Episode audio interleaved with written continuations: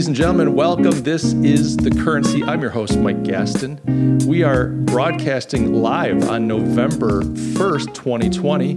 We made it into November of 2020. We wrapped up Halloween yesterday. We're live. Today's topic, today's title is Crazy Train. Crazy Train. We're approaching the American election, and I was reminded of the of the great American bard uh, Ozzy Osbourne. Actually, not American, by the way. It seems like every opening I choke and I make a mistake. Last time I, I referred to this as being Q3, it's Q4. Uh, this time I referred to Ozzy Osbourne as the great American bard. He is not American, ladies and gentlemen. He is uh, he's from England, I believe. Good old Ozzy.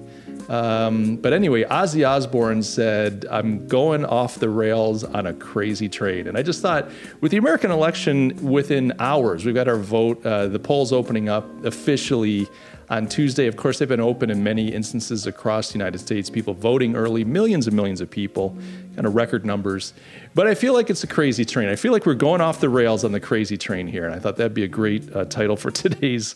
Um, today's podcast. But yeah, welcome, welcome. I'm glad to have you guys along. If you're listening to the podcast after the fact, if you're listening to audio only, I say this every time. You're probably getting sick and tired of it.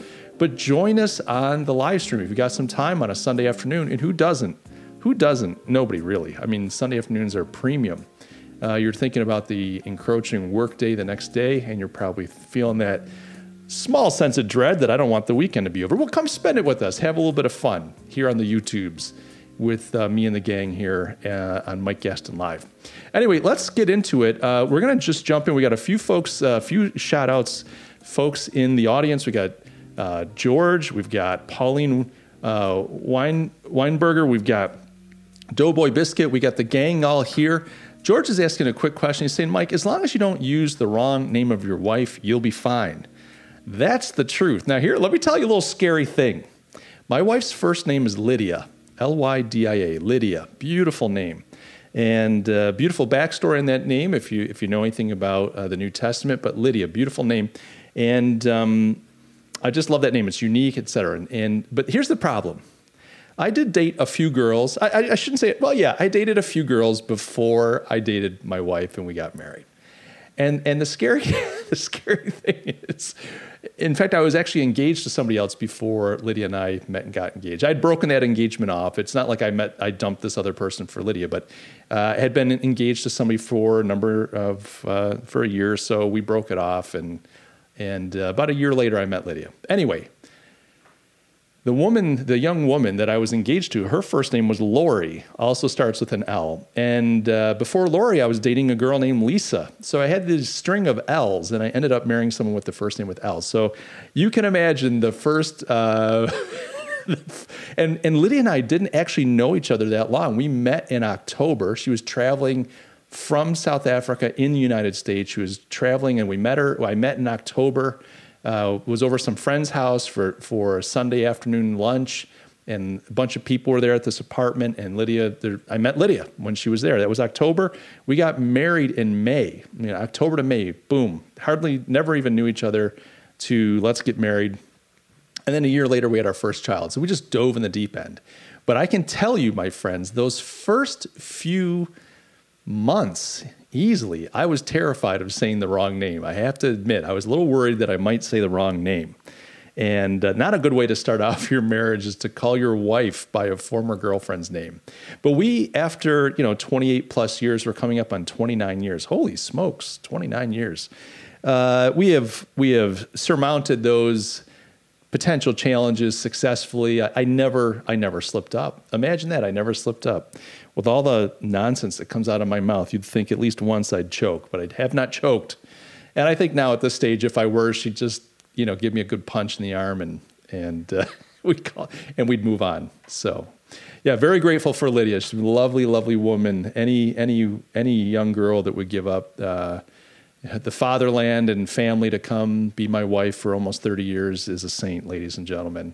I know, I know I seem like a marvelous, wonderful person. Now you, you see me here, you hear my the dulcet tones of my voice, and you think, wow, what a great guy Mike Gaston must be. Let me tell you, folks, uh, I'm I'm not all that. Actually, I, I don't think that you think I'm wonderful, but just kind of fun to pretend. Hey, Thanks for joining me today, guys. We're going to talk a little bit about Crazy Train. Let's take a look at a few more comments.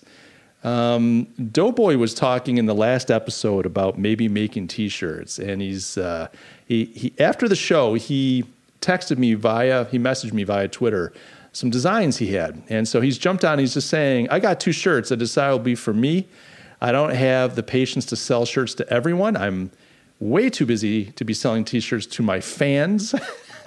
However, if I see you in person and you want me to sign your own design t shirt, I'll be happy to sign it for you. So, Doughboy went ahead and designed himself a, a shirt, ordered a couple of them online, and uh, is now going to be walking around with his own merch in his hometown. Doughboy, I got to imagine that your uh, coworkers and family and friends will get a kick out of it, at the least, right? I mean, that's you said that your your name Doughboy Biscuit comes from work, I think you have to report back to us and let us know what it was like when you wore that t-shirt the first day on the job. I think people get a kick out of it. Assuming you can A, wear t-shirts on the job and B, you're allowed to be around your coworkers. So let's jump into the uh, topics here. I want to start off uh, by recognizing a sad fact, and I think you guys probably know what I'm going to refer to, uh, and that is the passing of of Sean Connery, the actor Sean Connery. He died. He was uh, 90 years old, died in his sleep. Um, really sad. And, I, and the reason I say look, I'm not one to jump on these, um, you know, a, a, a, personality, a famous person dies, and everybody kind of jumps on the social medias and makes a big deal about it and um, talks about, oh, how, you know, this is horrible and this person was so important to me. Uh, I think sometimes people just like to get in on the on the um, the popular you know theme of the day, and I'm not trying to take anybody's uh, sadness or mourning away from them. I'm not mourning for uh, for Sean Connery. I never knew the man. You know, we were not we were not uh, besties. never met him, never knew him. But I have to say, he did loom large in my life and my imagination as a young kid. I was born in 1967, so you can imagine Sean Connery. Uh, you know the first uh, actor to play James Bond. He's, he'll always be the original James Bond for me. In fact, um, you know, my kind of generation really identified with Pierce Brosnan, Brosnan, Brosnan, Brosnan. I don't know how you say his name, uh, as James Bond, and I, I never I just could never get my mind around accepting Pierce as James Bond. Now, now Pierce, cool guy, all that kind of stuff, but but for me, his face was always too fine featured. And when I look at Sean Connery, strong jaw, you know, just like a real man's man. Sean Connery, just a real man's man. He's got that great Scottish accent. A great. I, I saw a great meme the other day. It was a photograph of of the Queen of England. and somebody photoshopped it, and they took they took the um, image, the painting, one of Leonardo da Vinci's paintings of God, maybe from the Sistine Chapel, I forget, but they took that image and they made it look as if God was shaving the Queen. The Queen had shaving cream on. It looked like God's hand was reaching out with a razor in it, and the the Queen was kind of reclined. And then the other side of the screen had Sean Connery saying, "That's not what I said." And then you go through your mind and you go, God shave the queen. God shave the queen. And I just thought, okay, that's pretty clever. So I don't know if that joke works uh, audio only. Maybe you have to see it, but but you know, Sean Connery just loomed so large. He was a total man's man. And when Pierce uh, Brosnan became the new Bond back in the, I want to say it was the late 80s, early 90s. I can't remember exactly when it was. I just had a hard time. He just looked too pretty. He looked too pretty. His features were too fine. His hair was too perfect. He looked Hollywood to me. And uh, Sean Connery did not look Hollywood to me. I mean, he definitely was Hollywood, uh, definitely, you know, an actor and, and a respected actor. But, um, just will always for me be the original James Bond. Now I should have looked this up. There's a movie and there's a there's a photo that makes its way around Reddit and some of the other uh, image boards um, of Sean Connery in some really strange getup. It's almost it almost looks like uh, S and M gear. It's like this kind of leather strapped You know, it's really bizarre looking. It was some movie, some futuristic kind of dystopian movie. He's got like this bizarre pistol in his hand. That that's an image that will never go away. But you know, I want to pay him some respect. Now, Connery was born in 1930 in Edinburgh, um, Edinburgh, Scotland. A true Scotsman, true Scotsman. Joined the Navy at the age of 16. Uh, joined the Navy at the age of 16. This guy was a hitter, and uh, eventually had to leave the Navy at the age of 19. So he was in for about three years. He had um, uh, some type of uh, ulcers that caused issues for him. He couldn't stay in. But the thing about him, you know, he did a bunch of different jobs. And now, now before I get into his jobs, just real quick, his parents, Connery, you think like comes from aristocratic stock or a wealthy family. I mean, the way he carried himself, the elegance, he was so debonair. You'd think that this was a man of culture. His mother, uh, his mother was um, a cleaner. I mean, she was a cleaning woman, and his father was a factory worker. Like he did not come from upper class. He did not come from the aristocracy. He did not come from even upper middle class or middle class. He came from working class stock in Edinburgh. So I'm sure he grew up kind of tough. Joins the Navy at 16, gets out of the Navy, becomes a lorry driver for a while. Those in the U.S., a lorry driver is uh, someone driving a truck. He's a truck driver. Now, was a laborer. He did a little bit of uh, modeling as an artist model to make um, ends meet. He was even a coffin polisher as a young man. He had a job as a coffin polisher. He says on his it says on his official site that in 1950 he was number three in the Mr. Universe contest. And I did a lot of working out. Now that's a little bit disputed. Some people say, well, there's some record of him 1953. He was kind of third in the junior something. I mean, there's some uh, dispute around that but he, he, he attempted to, to win um, Mr. Universe. And uh, he was even offered uh, a position, uh, a paid soccer position with Man- Manchester United. He played some soccer. There was a scout that saw him and thought very athletic, was very impressed with him. They offered him 25 pounds sterling a week to play soccer. And I guess he he declined it because he said, "Well, jeepers, I knew that soccer players, and this is football over there, football players," he said, but we're talking soccer.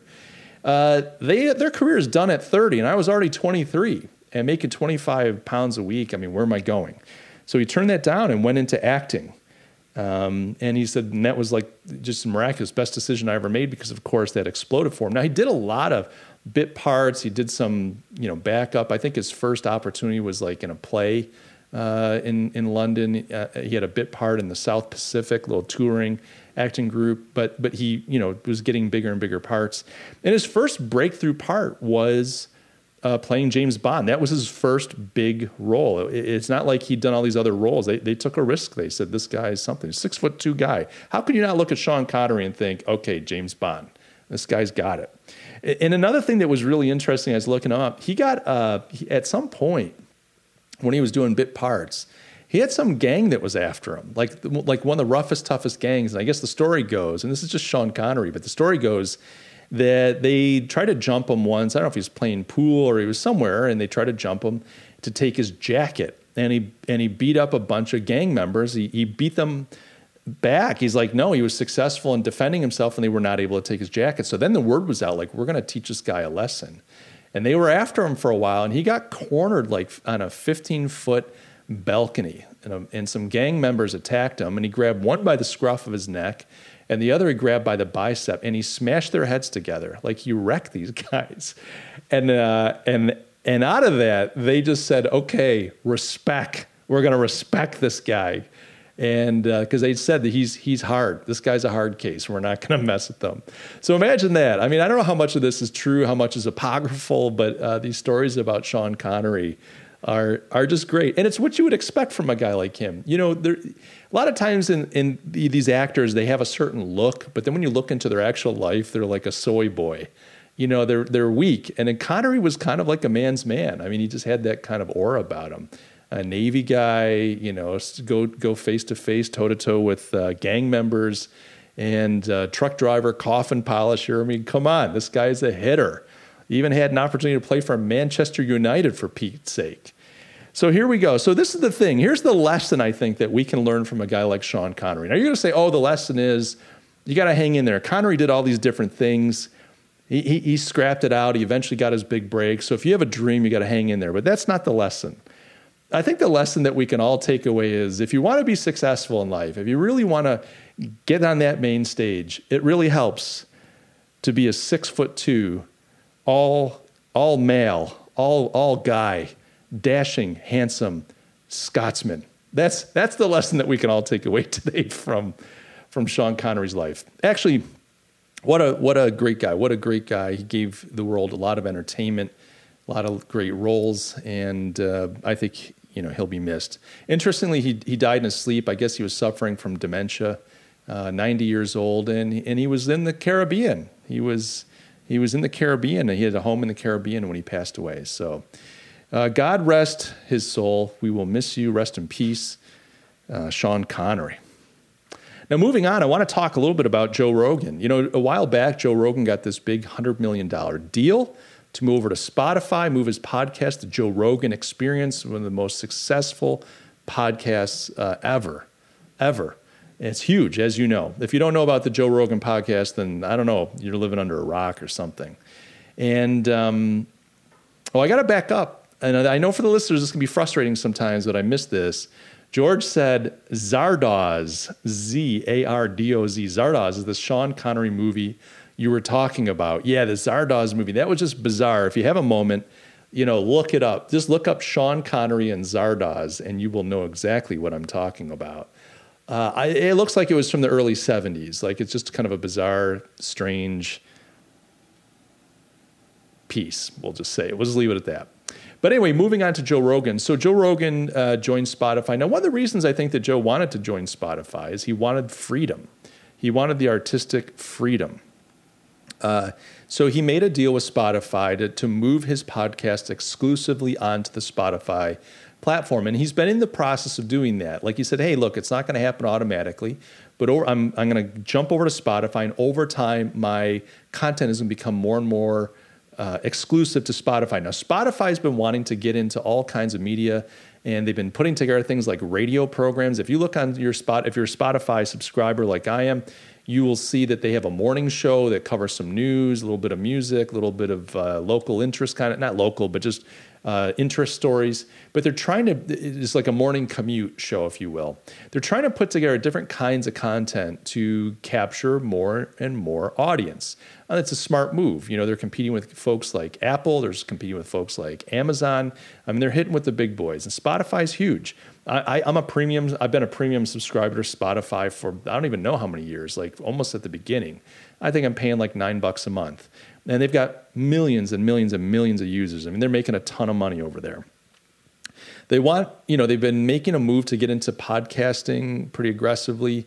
Uh, this podcast, the currencies on Spotify, you know, we brokered a huge deal with them uh, to get the podcast onto the Spotify uh, platform. They came begging. They're like, Mike, we need you in our in our stable. I don't think this platform can work without you. And I just, my heart went out to him. I just said, you know, I'm going to help these guys out. So I threw him a bone and they write me a check every every month, and it's all good. And if you believe that, I have a bridge I'd like to sell you in Brooklyn. The podcast is on Spotify, though. And we have a pretty good uh, listenership on Spotify. But uh, Joe Rogan moved his podcast over to Spotify. Spotify chased him, and reportedly, it's like a hundred million dollar deal. Now, Rogan's argument was, "Look, I." You know, I'm putting this stuff up on YouTube. YouTube's getting kind of touchy around certain kinds of topics my whole thing is just having all kinds of guests on, all different stripes, different beliefs, different orientations, different everything. He just has different people on there.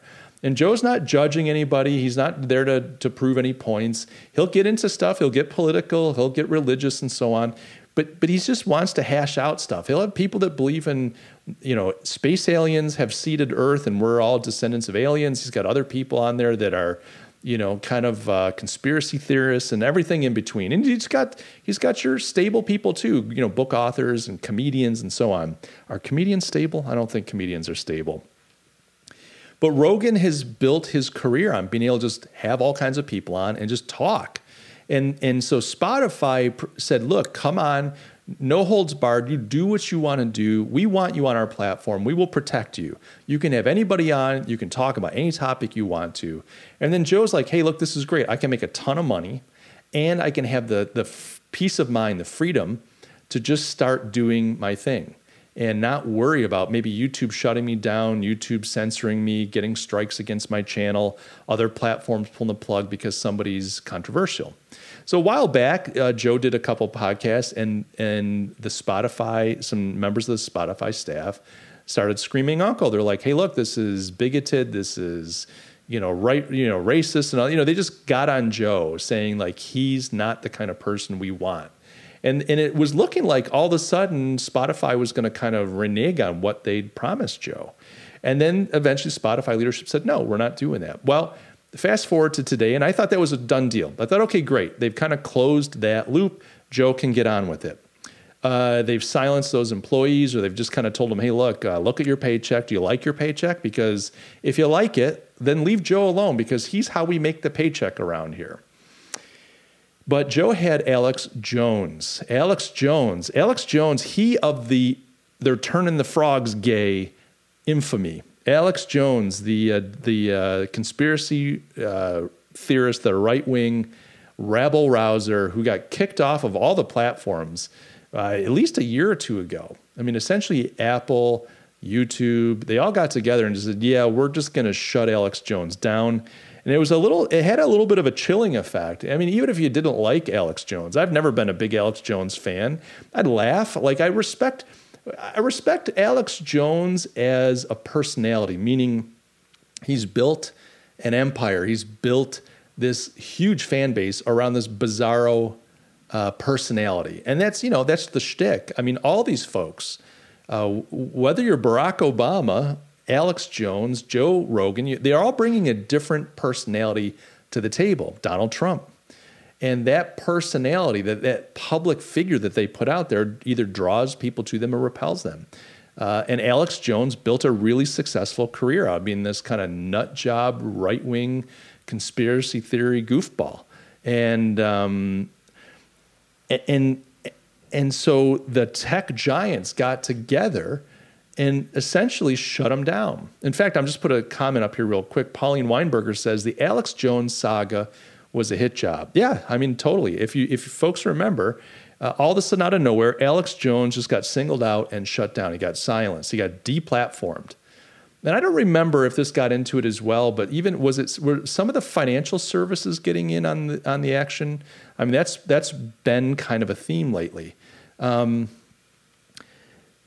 so you know alex jones and all the people that were on the alex jones network kind of got shut down and so they've had to kind of work to find other ways to get their content out there.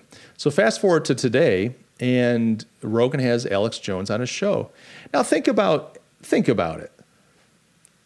Who's going to drive numbers to your channel? Let's say you're on spotify let's say you're on youtube. Like if i'm sitting here i've got this little so I've got two channels. I've got my main channel, which is just over 11,000 subscribers. And then I've got this live stream channel that we do the currency and sometimes I'll do other stuff on. And that's like, I think we're at like, I don't know, 71 subscribers. If you're not subscribed, please subscribe. Like and subscribe. But it's a small channel.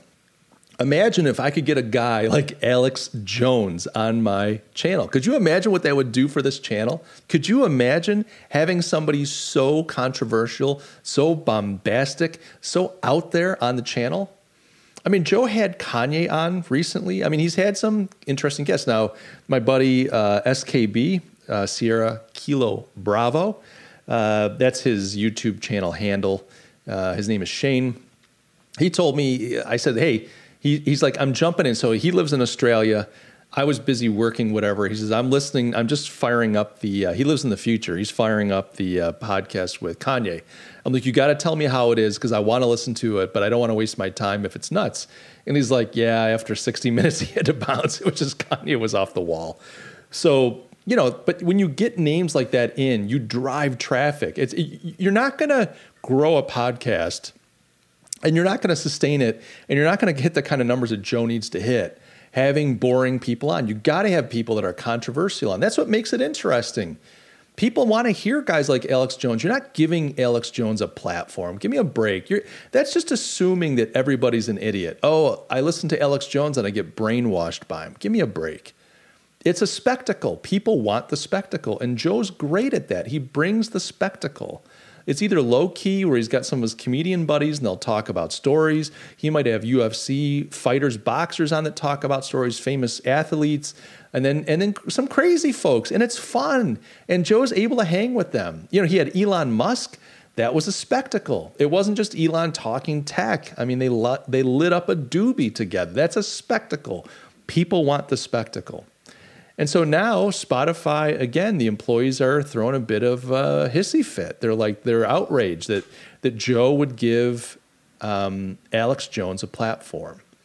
Now, the Spotify executives are pushing back and saying, no, we're going to cover Joe. But I wonder how much longer they're going to be able to protect Joe. You know, at what point do this, the, the social justice warriors win the, win the fight? Now, I think this is important. I think that this is an important thing. I think Spotify has to hold the line. If Spotify doesn't hold the line, it's like a child that throws a temper tantrum. When your child throws a tantrum, what do you do? And for those of you that don't have children, maybe you have a pet. If your pet is misbehaving, what do you do? Do you give the pet whatever it wants to silence it? Or do you resist the pet until it figures out, or the child until it figures out that it's not in charge? that throwing a fit, slamming your fists on the table, screaming, crying, running around yelling, or barking, or whatever your pet is doing or your child is doing, isn't getting any results. You see, if you allow the child and their temper tantrum to drive your behavior, then they know that they're in charge. They know that their bad behavior is what controls things. And Spotify and their leadership need to hold the line right now. They need to hold the line because if they capitulate, if they allow the smaller voices in that company, the loud, the loud voices, but the smaller voices, the inconsequential people. And I'm sorry, if you're down in the rank and file, you're inconsequential. I know it's a harsh thing to say. I'm not saying that only the executive team is so great. I'm not saying that. But like, if let's say you're a developer on the Spotify team, you're just part of the team, but you're one of these SJW warriors. You're to fight this thing. You're to make a lot of noise. You're to start getting petitions signed. I'm sorry, you're a developer. You can be replaced. There are thousands of developers happy to take your job. On the other hand, if you're a talent like Joe Rogan, and I don't mean to say that if you're a talent like Joe, you should be able to do whatever you want. I don't think that Joe should do things that are truly immoral. I don't like like you know we're gonna we're gonna just denigrate a whole race of people online or we're just gonna make fun of them. We're gonna you know encourage violence or whatever. But but alex jones is harmless. Speech is not violence people. Speech is not violence. So it'll be interesting to see what happens here. I'm watching this closely because i think that this is going to decide things if they capitulate if they eventually allow the smaller people in that organization to drive uh, company culture, company policy, and what the talent can and can't say, it's done. If if they uh, if they start handcuffing Rogan, it's done. They just can't do it.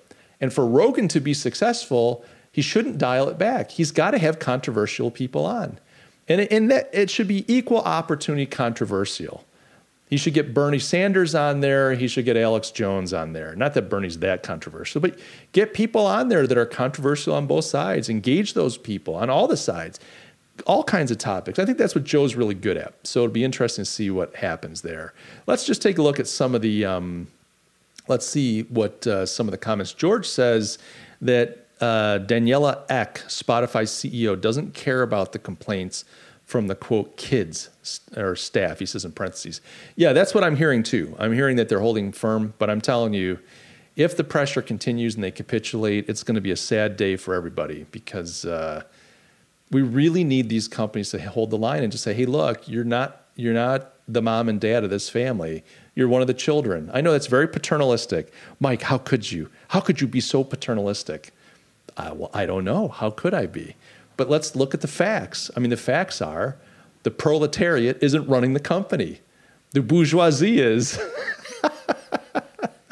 oh, guys, I'm just having a little bit of fun. But the fact of the matter really is the, the people, the staff members, are not running the company. This isn't a democracy. This isn't uh, some type of um, co op where all of them have a stake in the company and they get to vote on what happens. They're employees.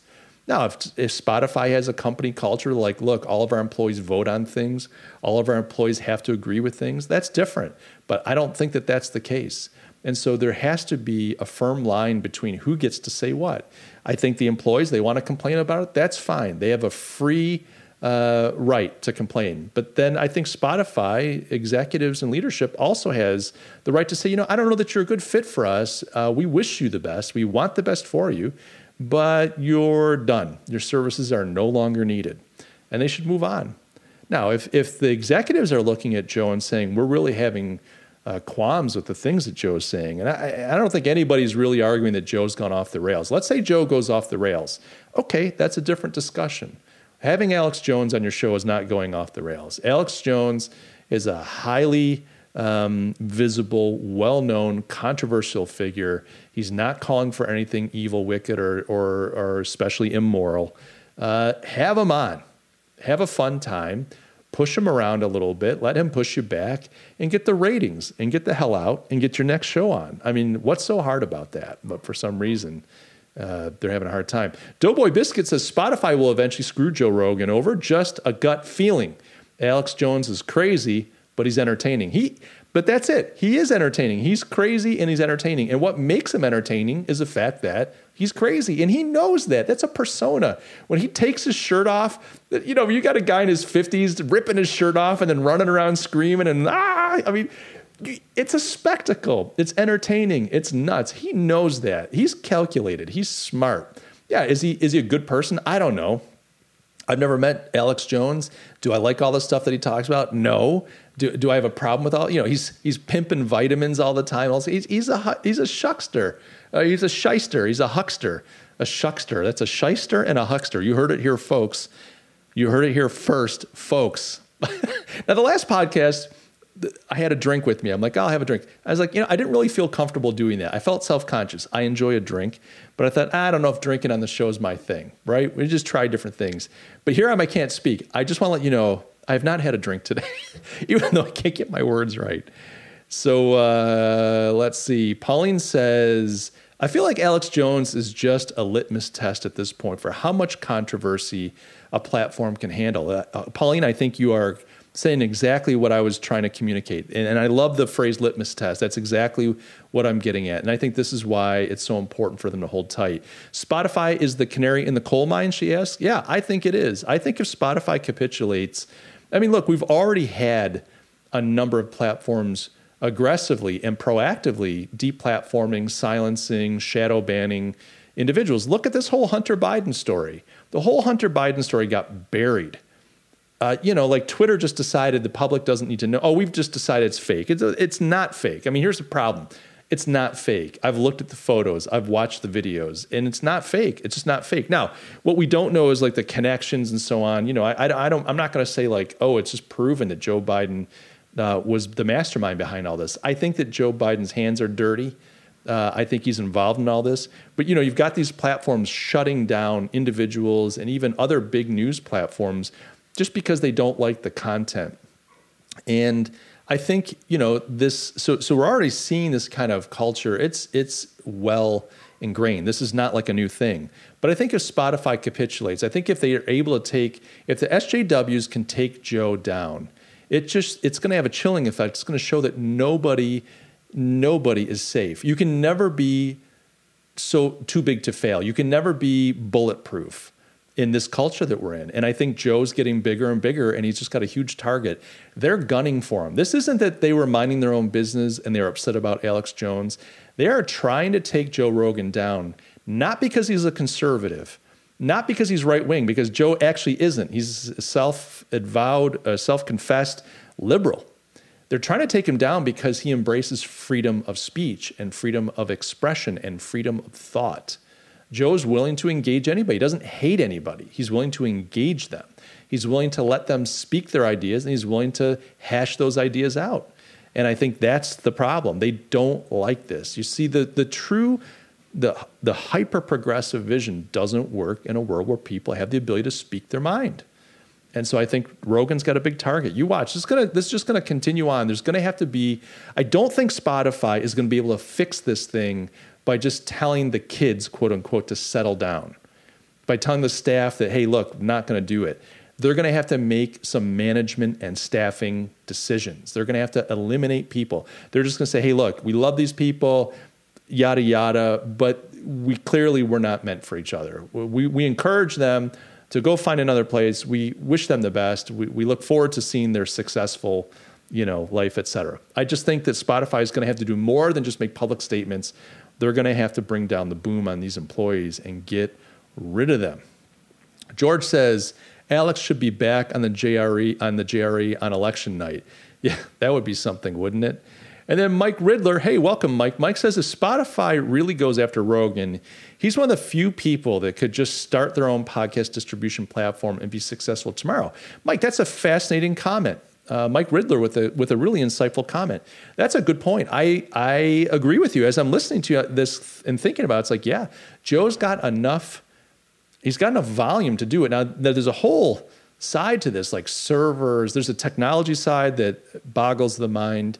Uh, but I would also think that he's got the money. You would think that Joe has got the resources, and you would think that a lot of people would come to Joe's aid.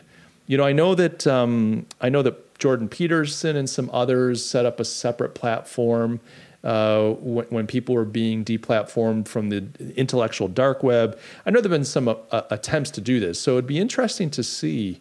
Uh, you're right. If if that actually happened, you know, and Joe could probably take them to court. I don't know what his contract looks like, but if they if they ended up kind of pulling the rug out, I mean, he could walk away with a lot of money in his pocket. And I bet he could get venture money as well. There's venture money out there. In fact, Peter Thiel, uh, Peter Thiel would be, or is it Thiel? I don't know. I think it's Thiel. Peter Thiel would be all over that, you would think, with his money. Relatively, you know, conservative guy, not hyper conservative, but he's, he's kind of conservative. Um, uh, he's got, um, is it Eric Weinstein? Yeah, I think it's Eric Weinstein is his kind of number two guy who again this is I, I, would say Peter Thiel and Eric Weinstein are classical liberals. They're liberals in the in the libertarian classical sense, post enlightenment, uh, not conservatives like uh, old school conservatives. Pauline says maybe Microsoft tried to sell phones as well. How'd that go? Yeah, good point. yeah, well, we'll see what happens. So anyway, really interesting stuff. Hey, let's move on. You know, along along the lines of things changing, we've got. Uh, I'm I'm living here in New York State. I'm in the Big Apple, uh, not in the Big Apple city. Sorry, I should I should rephrase it. I'm in the Empire State, not in the Big Apple. Boy, we're having trouble talking today, kids. Uh, for what for what I make doing this podcast, you'd think I'd bring a little bit more to the table. but I I want to uh, just talk a little bit. You know, the whole COVID thing. So we've got countries like France and Germany lock, locking down. There's lots of talk of having a lockdown. And Governor Cuomo came out yesterday, Saturday, uh, unprecedented announcement saying yeah, we're shutting the state down essentially. Now, he's not locking it down, but what he's saying is if you're coming into New York State from another state, now there are three exceptions that are, that are on our border Pennsylvania, New Jersey, and Connecticut. Those border New York State. Now, there's some other states that border us, by the way. We, we border Massachusetts, Vermont. We touch some other states. I think we touch Vermont. Isn't that right? Yeah. Uh, but, but Pennsylvania, New Jersey, Connecticut, very tied to New York, New York City, and and Philly and all like there's a lot of um, a lot of back and forth commerce and so on. But any other state, if you're coming in from any other state, you have to present uh, a COVID test that shows that you're COVID free. And it has to be like within three days or something. If you don't have one, you have to take a test immediately. Uh, you've got to then be sequestered for three days until the results come back. If the results are clear, you're welcome to go about your business in New York State. Uh, if the results are not good, then you have to you've got to do the 14 day quarantine and keep testing until you're clear. Uh, if you refuse to take a test, you will be forced to quarantine for 14 days. So they're really locking down. This can be problematic uh, for people that travel. I mean, New York is one of these states that people come in and out of for business quite a bit. And I, I actually last week was in Pennsylvania for the week. I, I go back and forth pretty often. I'm not flying, I'm driving. So I'm curious to see how they're going to do this. I take pretty major arteries. So, uh, you know, are they going to have a stop station? You know, you're going to have to show your papers at the border. Very curious to see what this is going to look like in implementation. I was talking to a buddy about a two weeks ago who has a property down in Florida. He goes back and forth to that property from time to time, not a lot, but a few months ago he was there, came back, and when you came into New York City, flew, of, of course. Uh, you know, there was like a girl at a at a fold out table with uh, sitting on her iPhone, distracted. She's the one supposed to be tracking people in and out. Didn't seem like it was that rigorous. But he said this last time he just came back a couple weeks ago, and National Guard was at the airport in Little Rochester, New York. So you know you're looking at um, a tighter and tighter clampdown of the movement, the restriction of the movement of the people of New York State and people that want to visit that state. Now, if you're not from the states, uh, one thing that's interesting, uh, you know, a lot of countries are smaller outside the United States, don't have as much geography, and you, you might think of states as little countries. It's not the same. We, we've had freedom of travel. These it's the United States. There's freedom of commerce, freedom of travel. You can go about your business. You don't need to show anything. There are no borders where you have to stop and check in from state to state. You just do your thing. So, uh, yeah, you could say, hey, look, Mike, it's COVID. These are um, extraordinary times, call for extraordinary measures. My point here just being it's unprecedented. This just never happened before in the history of this uh, country and in this state. So, something to keep your eye on. I don't have any big, big commentary. I don't like it, got to be quite honest. I don't like it at all.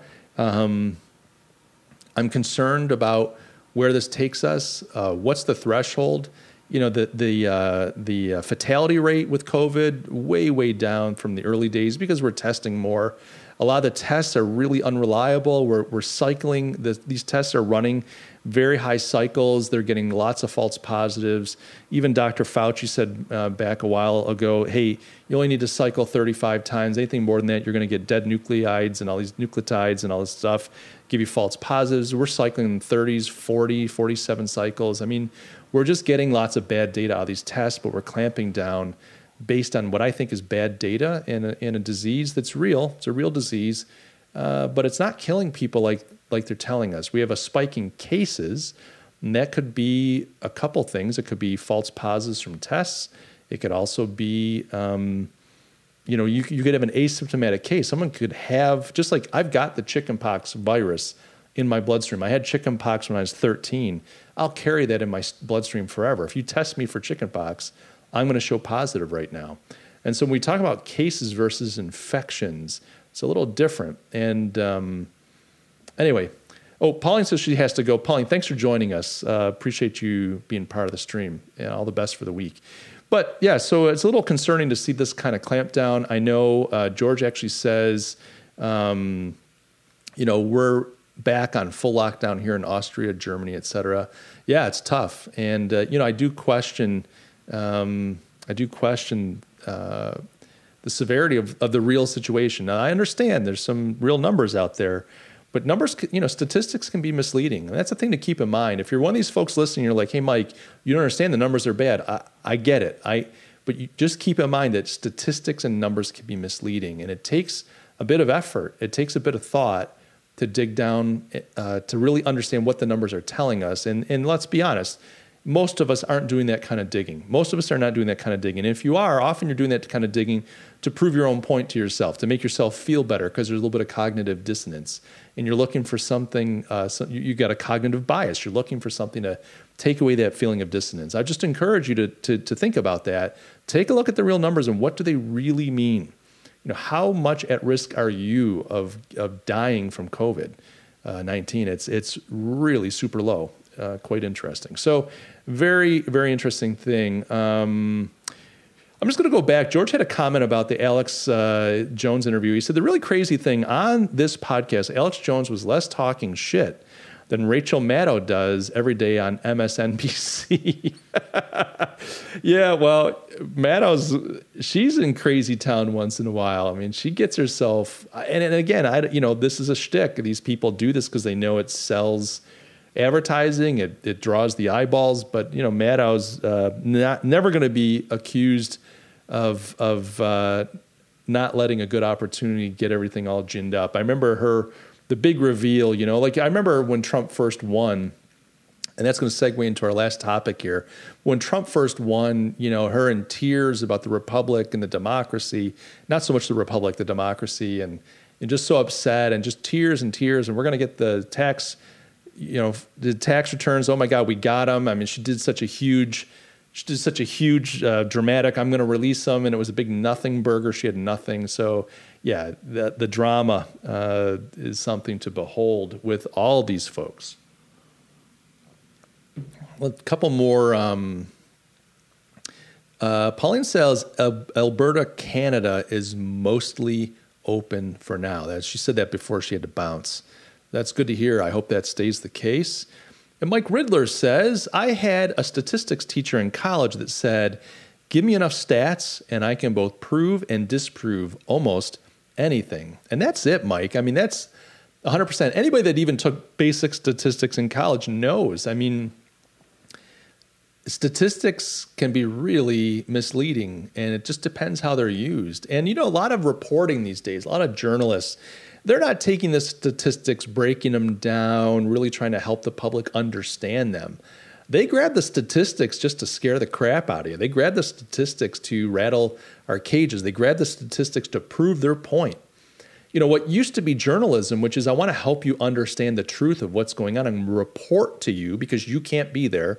I'm going to report to you, you know, whatever's going on, whatever the situation is you know now it's become i have a narrative that i'm pushing i, I have a vision of society that that i want to see come into fruition and i'm going to use my position as a media person to drive that narrative and get you to think in ways that i want you to think I remember early days of this virus, uh, journalists coming right out and saying, like, even with me and Twitter, I was going back and forth. And they're like, I want to scare people. Because I was saying, hey, you're just scared. No, it's my job to scare people because in their mind, if I don't scare you, you're not going to take this seriously and you'll die. We're all going to die. So the way that we're going to save society is to scare the crap out of everybody. Well, unfortunately, that's that's uh, that's wrong. you need to respect people's autonomy. They're not an ends to your mean. Uh, they they're not a means to your end. I'm sorry. They, you don't get to scare them just to save society. You have to be honest with people and let them make good decisions based on that. So yeah, statistics can be a little tricky, but there's something about a statistic that just makes us feel like oh, it's got to be true. It's got to be real. It's amazing to me sitting in you know business meetings with clients, client staff, et cetera. And someone will throw a statistic out and it's like, it's just taking like, oh, okay, well, if 10%, well, then that, like, there's rarely discussion. The really good ones, and I actually was in a meeting last week where it was good because there were some numbers on the table. And that team is a savvy team. They said, okay, but let's pick these numbers apart a little bit. What do these numbers mean? Now, the average gang that you know would look at those numbers and go, "Oh, great! You know, we're making so much profit. Let's let's it's great. Let's move on." This team was savvy. They said, let's pick these apart a little bit. And when they picked them apart, the numbers really weren't saying what one would think they were saying. It's rare that people do that. It's rare that people do that. So, hey, uh, New York shutting down, Europe shutting down, the rest of the world shutting down. Take some time and think about the reality of the situation. Dig into those statistics a little bit.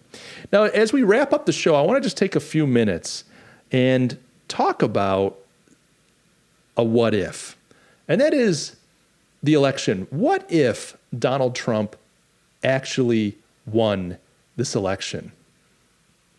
Now, I was a Trump voter uh, in 2016. I was a reluctant Trump voter. I didn't really care for him. I didn't like his style. I didn't like his attitude. I didn't like kind of his backstory. Uh, I was never like crazy about Trump. I always thought he was a bit of a shyster. I always thought he was a bit of a a fraud. And what I mean by fraud is, I mean, I knew that Trump was successful, but I also knew that he'd gone through a number of bankruptcies, and I knew that he was. Uh, he, he was a PR man. He knew how to get PR. He knew how to kind of spin a story, spin his personality. I just thought Trump was always savvy at kind of making us all think he was this multi, multi, multi billionaire. Oh, it's just one of the biggest guys in the world is Donald Trump. You know, he wrote a book, uh, The Art of the Deal. He'd get himself on TV shows. He was just like kind of this New York City real estate tycoon. And he just had a persona. And to me, it was just a shtick. I mean, I, I believe that he was successful. Don't get me wrong. I'm not saying like, I think, you know, I thought Trump was making 100000 a year and trying to figure out how to punch above his weight. I think the guy was wealthy and successful, but I always thought he was a bit of a showman. And so when he got the nomination, I just I said I'm going to vote for him, pulling the trigger for Trump because there's no way in hell I'm getting on the on the Hillary Clinton train. I mean, just talk about political corruption and a distasteful person, etc. So I was thrilled when Trump won, more so to see Hillary lose. Uh, but for me, a vote for Trump was really a vote against Hillary Clinton. That's all it really was. And I was pleasantly surprised to see the kind of uh, things that Trump tackled in his administration. Now, you can be, I get it. Like a lot of people hate Trump, still do. A lot of my listeners are not Trump fans. I get it. I've never like drunk the Trump Kool Aid. But on the other hand, there's some things about Trump that I really respect, some things he's done that I, that I respect and things that his administration has done that I expect, things that respect, things that they've tried to do that I thought, you know, pulling out of the Paris Accord. I thought that was phenomenal. I think, uh, you know, telling Iran to go sit and spin. I thought that was great. I mean, getting on that Iran nuclear deal, it was a terrible deal. You know, putting the uh, embassy in the American embassy in Jerusalem, I thought it was phenomenal. You know, actually, prison reform, uh, creating an economy that gave uh, Latino and, and black people the best opportunities they've ever had in the history of this country. I, I thought it was all good. Like those were good things. I thought they accomplished some good things. Now you know we had um, uh, we had somebody on the show. His name is Tom Hofling a few few weeks ago. He's he's running for office. He understands. He said, "Look, I understand. I'm not going to win. This guy's an evangelical Christian, and he's saying Trump is so distasteful, and he has no intention of of rectifying America's biggest evil, which is, uh, in Tom's mind, abortion. And I, and I have a hard time arguing with that. I think abortion's a horrible thing. But putting that aside, you have some people out there saying Trump is so distasteful that I, that I can't vote for him. Doesn't matter. I'm, I'm a right wing Christian, et cetera, but he's so immoral, et cetera. I just can't vote for him. And the other thing is, he's really not doing what he said he's going to do. And I get that. But putting that aside, putting these other candidates aside, at the end of the day, we've got Joe Biden and we've got Donald Trump. And I want to talk for a moment about what if Trump wins, because for the last few months, it's been looking like more and more Trump is not going to win this election. He's been falling in the polls to the point where he's significantly behind Joe. The first election, or sorry, the first, um, the first uh, uh, debate. Thank you. The first debate uh, was was a nightmare. Trump really failed in that. He came out, he was belligerent, he was sweaty, he seemed angry, stressed out, just hostile. He, he really choked. He had an opportunity to show the world and American people who he who he could be, his potential, and he really choked. And, and come to find out, you know, he came down with COVID a couple days later. It was probably incubating. He's probably miserable. I'm not making an excuse, but in the eyes of the American people, he failed in that in that um, debate. And I think Joe Biden started to ascend even more. Then Trump gets COVID. That's controversial. And Trump was really losing steam, really losing steam. I'm sitting here today. I, I actually, like a few couple weeks ago, I'm like, I was saying to people I, I talked to, I'm like, I don't think Trump's going to win.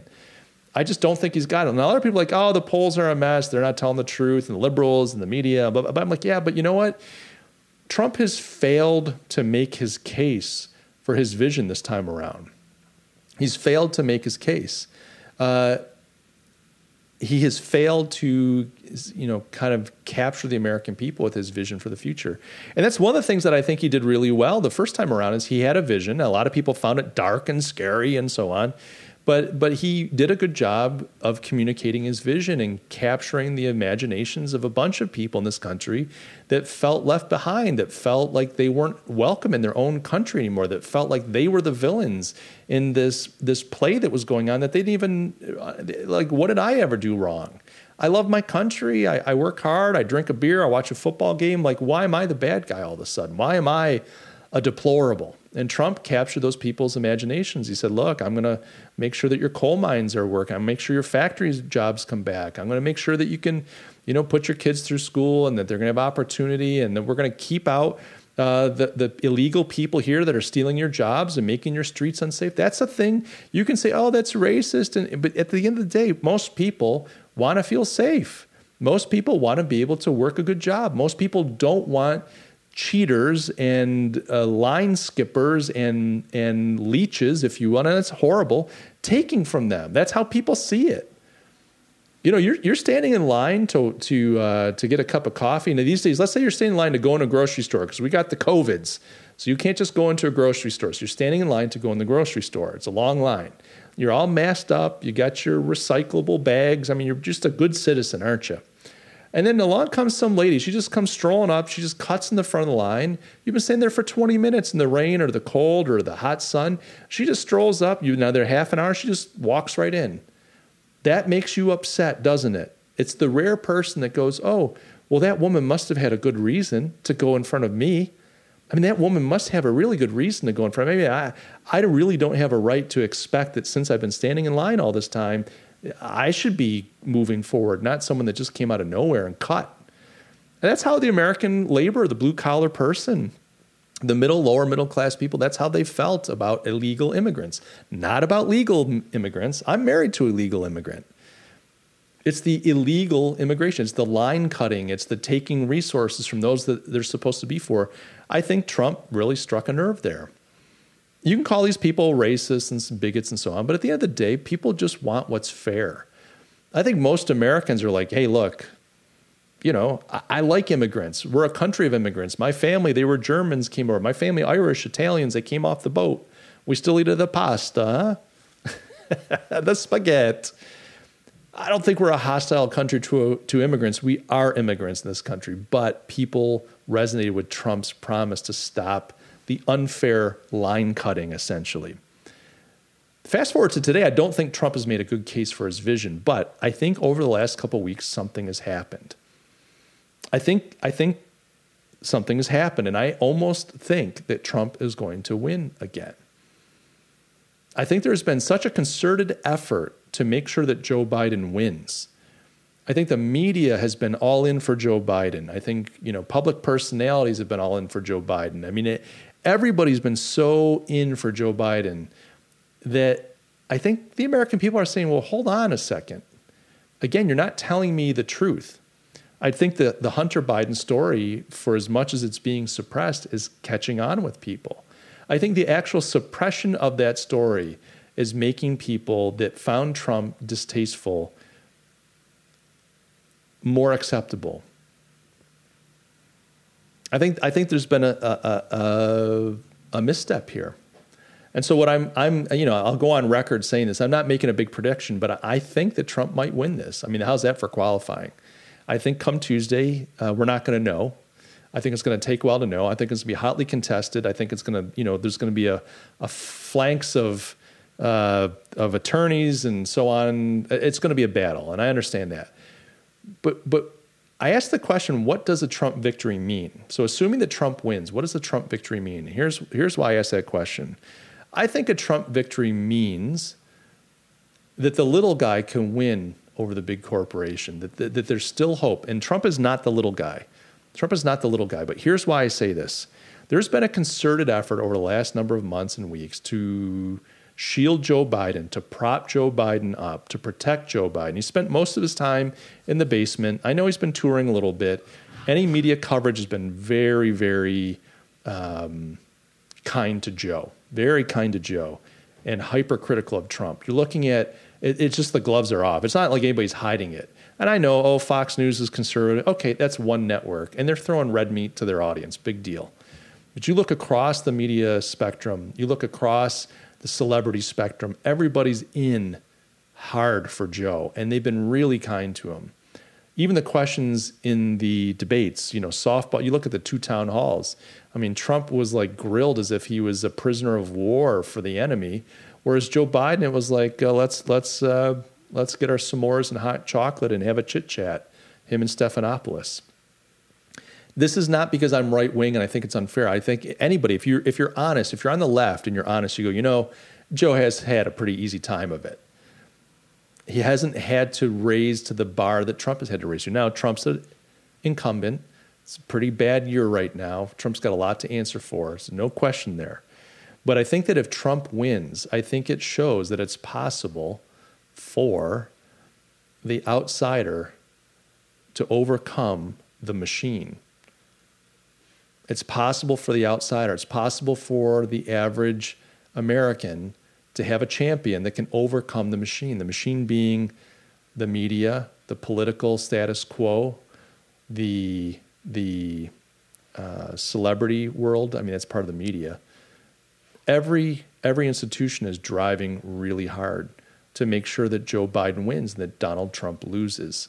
It'll be very interesting to see what happens here. I'm not guaranteeing you that Trump is going to win, but for the first time this week and last week, I'm actually at a place where I'm like, you know, I actually think that Trump could pull this thing out. For a while, I was thinking he's lost it.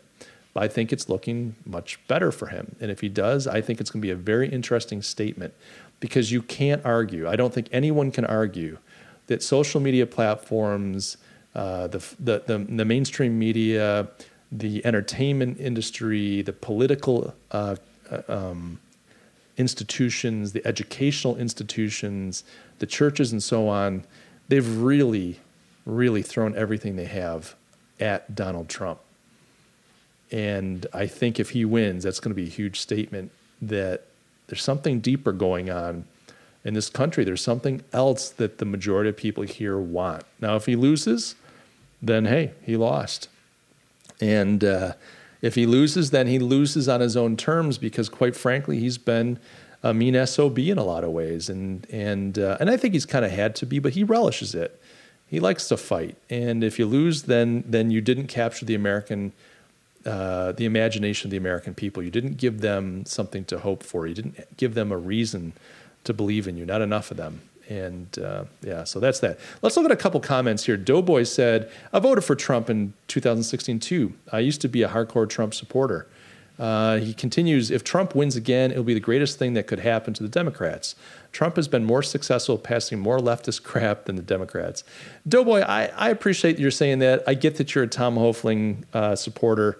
I get all that. I, I have to disagree. I, I, you know, I look at George Bush, like George W. Bush, uh, you know, last Republican before Trump. He he passed a lot of kind of leftist stuff. He passed. He spent tons of money. So like I understand that kind of sentiment. I'm not going to sit here and tell you, oh, Trump's so conservative. He's more of a populist, I think. I think he's got some conservative people around him. Trump's a populist, and I think he's happy to spend money like a drunken sailor. He's happy to take away liberties if he has to. I'm, I'm not saying that Trump is this real conservative. I'm not going to defend that.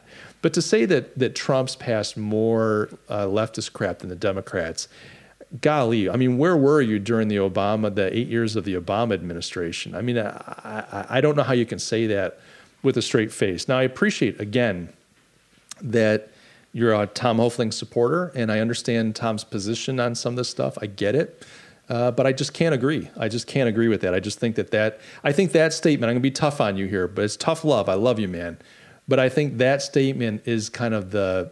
It's one of those bombastic, Trump-like statements. It's like, oh, you know, he's worse than a Democrat. Come on, really? How are you gonna prove? How are you gonna defend that statement? You gotta you gotta work hard in that, bro. Uh, and then Doughboy says he continues. I think Trump supporters can ruin Trump's chances of winning. I'd be curious what you mean by that. Trump supporters can ruin Trump's chances of winning. I'm not sure what you're talking about there, but okay. George says Trump is a talker, not a doer. That's that's true. I, he is a talker. Uh, although George, I, you know, I, I, was talking to someone last week, and they're like, Trump tries to take credit for all this stuff, uh, blah blah blah. And he's, he's a talker. He's something similar to how much he talks. But I said, you know, look at look at a business. If someone owns a company, you would say, hey, that guy or that gal grew that company by, you know, he tripled the size of the company, took it public, blah blah blah. We give that person credit, but when we say that, we know that that person assembled a team. We know that he had managers. We know that that she may have had, you know, finance come like she was the smart one, but she didn't do it all. He didn't do it all. We know that there's a team, that there are other people. And I think that's the same with Trump. I mean, Trump's job is to set a vision, et cetera, kind of, you know, rally the troops. And it's an especially contentious world that we live in. I think that Trump's been successful because he understood the power of the bully pulpit and how important that is. And he's used it to his advantage in ways that others haven't been able to do. Republicans have been almost too polite um, in in the old in the old days, and I think Trump set a new model. It's not necessarily a good model, but you know, republicanism, his, like classical republicanism, not just American Republican Party, but like classical republicanism, this idea of of setting up a republic. Uh, the French tried a republic. It wasn't quite a classical under Rousseau. Uh, that was not a classical republic, but it's contentious. It's it's civic debate. It's it's vigorous. It's aggressive. It's it's you know the glory is is fought and won in the public sphere of uh, civic debate and in beating your enemies. It's expected that it's a it's a bare knuckle fight.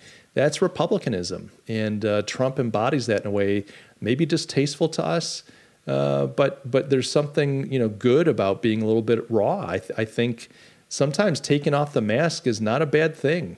You know, you get these polished politicians that make us feel good about ourselves, but we don't really know what kind of people they are. We don't know what they're doing behind the scenes just because they're soothing us, making us feel more secure, making us feel good about ourselves. And there's something to be said for that. You know, I like when a when a politician kind of rises and, and helps the people rise to a higher level, make us make us uh, believe better in ourselves, make us behave better. That's great. But there's another element of there's a lot of lot of disgusting, distasteful, immoral stuff that happens behind closed doors. And it might be better to take the masks off and have real knockdown uh, dust ups, drag them out, knock them down, dust ups to figure things out. Uh, George says Obama was much more a Wall Street guy than a lefty. Boy, George, you're on that. I, I, a lot of people don't understand that, but he was more tied to high finance. And I've been doing some research. I, I want to write an essay, but I've kind of come to understand that that the leftists and finance are closer related than people understand. People think, oh, capitalism, conservatism, right wing, but you know, lefty progressivism, socialism, anti, all that. That's not necessarily true. They're tied closer in ways that people wouldn't expect, and uh, often you see on the progressive left and the Democrats, they're often tied to the financial world much closer. Whereas the Republicans and Demo- the Republicans and conservatives tend to be more about small privately owned businesses. You tend to think of the left as the, the party of the people, but in America, it's really about the giant publicly traded corporations, the giant, you know, too big to fail, AIG, we got to protect them and keep them in the big finance, banking, money. And then you've got on the Republican side, this more about free enterprise, not always, but free enterprise. It's a small business owner. When I say small business owner, you might you might own a business that's 200 million a year. That's still it's a medium-sized business, not a big business. You could privately own that. You could employ a bunch of people. You could live a really good life. You're not up there in the stratosphere with the Jeff Bezos of the world. The Jeff Bezos and the Mark Zuckerbergs of the world, they're left-leaning guys. They're on the side of the left, high finance, big money. That's that's progressivism in in a big way. Uh, so so it's interesting how that kind of stuff plays out. Doughboy says uh, more spending under Trump in the first term, seven trillion. More abortions under Trump than than any year under Obama. More illegals uh, than any year under Obama. A jailbreak bill under Trump, et cetera, et cetera, et cetera. So, so there's a few things, right? Uh, I understand Tom Hoefling's position that he just sent out the troops and shut down the clinics. Uh, but for most politicians, they're not going to do that. You know, how does how is Trump responsible for more abortions? What did he do to drive more abortions? Also, what did Trump do to drive more illegals into the country? Like, I understand you're going to lay these at his feet, and I, and I don't want to fight you. I mean, look, I, I get it. Um, but my point is, like, how is that on Trump's shoulders? When I look at the Obama administration, I'm not going to point fingers at him because that's like saying, Obama sold more guns than than any other president, which is true. He was such a liberal that lots of people ran out and bought guns. Is he responsible for that? Is that like do the lefties go, we're mad at Obama because he drove more gun sales? No. They don't blame Obama for that, although he was instrumental in driving that stuff, but he didn't have policies on that. I look at Obamacare. I look at the Paris Accord, I look at the Iran deal. I mean, those are things that Obama actively did. I'll hold him accountable for that. But, you know, look, your points are well taken. I'm not going to sit and say you're 100% wrong. Uh, but, you know, I'm going to say, hey, I'd like to I'd like to hold Trump accountable for the things that he the policies he put in place or the policies that he failed to put into place or the policies that he should not have put in place but he did, et cetera, et cetera.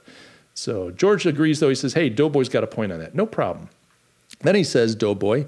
Then Trump supporters cheer all of it, which could cause other people to turn away from Trump. But Trump could find, could find sign more bills. They give more PP, more money, and his supporters will cheer. Oh wait, yeah, and I, I'm with you on that. Like the whole spending like a drunken sailor, I don't like that. And what I don't like is we're not talking about how we're gonna how we're gonna pay for this later. It's just like let's just keep spending and spending. I and, and the thing that bothers me, where I will agree with you, Doe, but I don't know if you agree with this point, What's bothered me about uh, Trump when the, when he's pressed in some of these debates about the the the relief money, you know, oh the relief money, why can't blah blah blah. Trump, what he should be coming back and saying is, look, we wouldn't need the relief money if we let the American people go back to work. Americans know how to create wealth. Americans are smart, hardworking, wealth creating people. We're the we're the pinnacle of the, of the world in, in free markets and create wealth creation. Like if he had come back and said, "Look, I'm all for bailing people out. I'm all for giving people a bridge." But what we're doing is we're making it impossible for people to do what they want to do. They don't want our PPE. Is it PPE? No, that's the equipment. PPP money. What they want is the right and the ability and the freedom to conduct business. Let these people go back to their jobs. Let business owners reopen. Let them conduct business freely. Stop shutting us down. Let people figure out how to make this work for themselves. Let's stop scaring people. You know, like like let the American people do what they're good at. If Trump had said that, I think that would have been a winner. So I guess I have to agree with you there. Uh, again, I said it earlier. He's not a conservative. He's a populist, and a populist is gonna spend money because that's popular. Yeah, that's popular. George says the real left hates Obama. I agree with you. In fact, I one of my employees when Obama was in office, lovely guy, such a talented artist, just a, a wonderful human being. And what a blessing to me. This guy, just very gracious uh, heart, very caring, um, just a wonderful man. But he was a hardcore leftist. And he, he complained, like he wouldn't gripe about it, but if you asked him, he'd say, Yeah, Obama's not left enough. And a lot of people on the right were like, oh my gosh, Obama's like the great Satan. He's like the leftist antichrist, you know, oh, he's going to, and then, uh, and then a lot of liberals were like, finally, we got a guy that we love, you know, a lefty in there that's going to be great. And he did a lot of left leaning stuff. But for this employee, a lovely man, but boy, he just like Obama isn't left leaning enough. I wish, uh, you know, he was very disappointed and frustrated with Obama. I think he liked the fact that Obama was the first black president. That was historic, et cetera but very disappointed.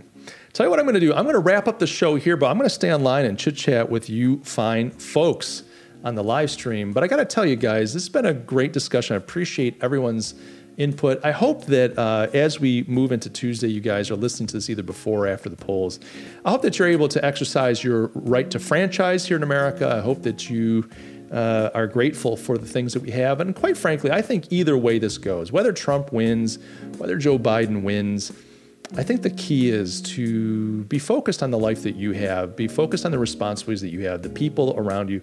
I'm not saying to, to drop out of politics and not be politically active, be active.